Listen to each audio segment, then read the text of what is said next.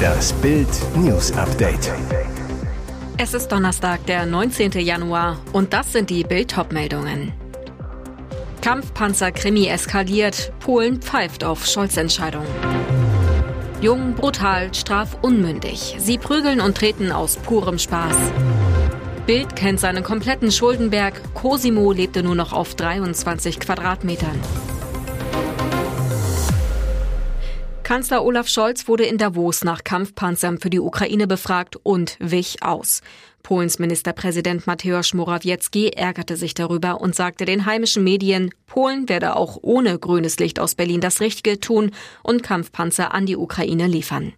Hintergrund, Polen will zwölf Leopard 2 Panzer liefern, braucht dafür aber die Erlaubnis aus Berlin, weil der Panzer in Deutschland gebaut wurde. Die Einwilligung ist hier zweitrangig, sagte Morawiecki Polsat News. Diese Einwilligung werden wir entweder zeitnah einholen oder selbst vornehmen. Die Panzerentscheidung sei sehr wichtig, ja entscheidend für die Ukraine, da Kriegsaggressor Putin laut diversen Expertenmeinungen eine Offensive vorbereite. Die Deutschen seien aber bei der Aufrüstung der Ukraine gelinde gesagt am wenigsten proaktiv. Brisant auch, was Morawiecki auf die Frage nach dem neuen Bundesverteidigungsminister Boris Pistorius antwortete.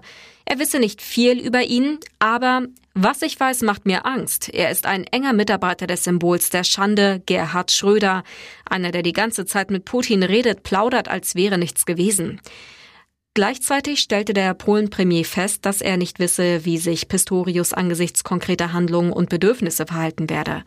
Wir geben ihm ein paar Tage, um zu sehen, was seine ersten Schritte sein werden, sagte Ministerpräsident Morawiecki weiter. Verprügelt, gefilmt, in den sozialen Medien bloßgestellt und niemand hilft dem Opfer. Ein schockierendes Handyvideo zeigt, wie Janina, 14, Name geändert, am Sonntag von zwei 13-jährigen Mädchen am Bahnhof Rastatt in Baden-Württemberg zusammengeschlagen wird. Unfassbar, auf einem weiteren Video der brutalen Prügelattacke ist lautes Lachen zu hören, als die Schläge und Tritte Janinas Kopf treffen. Niemand schreitet ein. Es ist der vorläufige Höhepunkt eines langen Martyriums für Janina, denn auch aus den Monaten zuvor gibt es ein Video von Angriffen, bei denen offenbar Janina das Opfer ist. Auch am Tag vor der Prügelattacke in Rastatt gab es offenbar Schläge. Ein Polizeisprecher sagte, hier wird auch gegen die 14-Jährige selbst wegen Körperverletzung ermittelt. Wie kann so etwas immer wieder passieren? Nach Bildinformationen geht Janina zur Sonderschule, wird vom Jugendamt betreut. Ein Raststätter sagt, sie hat eine Art Tourette-Syndrom. Sie schreit Menschen an, kann sich nicht zurücknehmen, geht auf Konfrontation. Michael Janke vom Kreis Rastatt sagte, die Täterinnen vom Sonntag sind noch nie beim Jugendamt aufgefallen. Das Amt will jetzt Termine mit den Familien machen, Anti-Aggressionstraining anbieten. Mit ihren 13 Jahren sind die Brutalo-Mädchen noch strafunmündig. Frankreichs Bürger laufen Sturm gegen die geplante Rentenreform von Präsident Emmanuel Macron. Wegen der angekündigten Massendemos kam es bereits zu Zug- und Flugausfällen. Die französische Presse bezeichnet den Tag bereits als schwarzen Donnerstag. Bis zu 750.000 Menschen wollen Berichten zufolge auf die Straße gehen und gegen das wohl wichtigste Vorhaben von Macrons Regierung protestieren. Gegen das hohe Aufkommen sind 10.000 Polizisten mobilisiert worden. Erste Bilder aus den französischen Großstädten lassen bereits vermuten, dass ein ruhiger Ablauf der Proteste nicht unbedingt zu erwarten ist. Was die Franzosen so wütend macht, Macrons Mitte-Regierung möchte das reguläre Renteneintrittsalter schrittweise von 62 auf 64 Jahre anheben. Außerdem soll die Zahl der nötigen Einzahlungsjahre für eine volle Rente schneller steigen. Etliche Einzelsysteme mit Privilegien für bestimmte Berufsgruppen sollen abgeschafft werden. Die Reform ist aus Sicht der Regierung deshalb zwingend notwendig, weil die Zahl der Einzahler in den letzten 60 Jahren drastisch gesunken ist. Mit der Reform könne auf Rentenkürzungen, höhere Rentenbeiträge und eine höhere Staatsverschuldung verzichtet werden. Im Parlament kann die Regierung wohl auf die Unterstützung der Konservativen setzen. Er ist die ärmste Sau im Dschungel. Während Sänger Cosimo Cicciolo im Dschungelcamp um die Krone kämpft, wartet zu Hause ein Berg Schulden auf ihn. Denn der Checker vom Neckar ist pleite. Nach Bildrecherchen laufen seit Mai und Juni 2021 gegen Cosimo zwei Insolvenzverfahren am Landgericht Köln. Unter anderem hat er wegen eines nicht zurückgezahlten Kredits den Gerichtsvollzieher am Hals. In Bild spricht er über seine Schulden.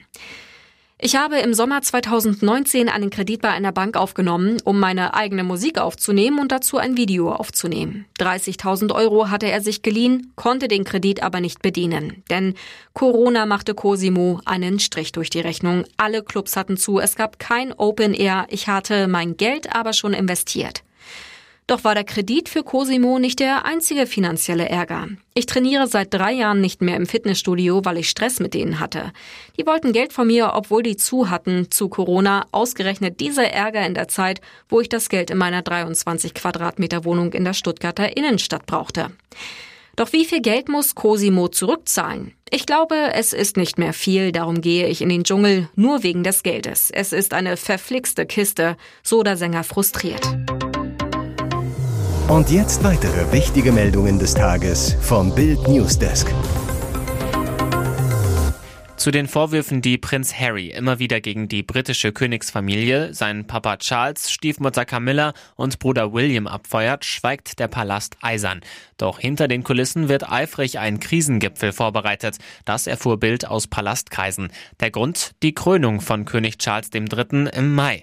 Die britische The Sun berichtete bereits, dass die königliche Familie Friedensgespräche mit Prinz Harry vor der Krönung des Königs führen will und auch Harry ließ im Interview mit dem britischen Telegraph durchblicken, er wolle ein vernünftiges Gespräch mit seinem Vater, König Charles III. und auch mit seinem Bruder Prinz William führen.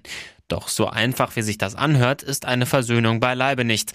Denn nach Harrys Ausstieg aus dem britischen Königshaus, seinen verbalen Angriffen in seiner Netflix-Doku, seinem Buch Spare und diversen Interviews sind die Fronten verhärtet. Dazu fordert Harry auch noch, dass die Royals Verantwortung übernehmen, sich bei ihm und seiner Frau Meghan für den Schmerz und Schaden, den sie ihnen zugefügt haben, entschuldigen. Erst dann will der Royal-Aussteiger entscheiden, ob er mit seiner Frau aus Kalifornien überhaupt zur Krönung von Papa Charles nach London anreisen möchte. Weitere Hintergrundinfos gibt's auf Bild.de. Bitteres Aus für Alexander Zverev bei den Australian Open. Gegen den Amerikaner Michael Moe verlor der Olympiasieger 7 zu 6, 4 zu 6, 3 zu 6, 2 zu 6. Selbst ein Vogel, der ihm im zweiten Satz auf den Kopf schiss, brachte entgegen der Legende kein Glück. Nach sieben Monaten Verletzungspause war sein zweiter Auftritt in Melbourne schon sein letzter und das gegen einen Spieler, der in der Qualifikation verlor, aber nach Absagen anderer Profis ins Hauptfeld rückte. Zverev wusste einfach kein Rezept gegen den keinesfalls übermäßig gut spielenden Amerikaner, der nur auf Platz 107 der Weltrangliste steht.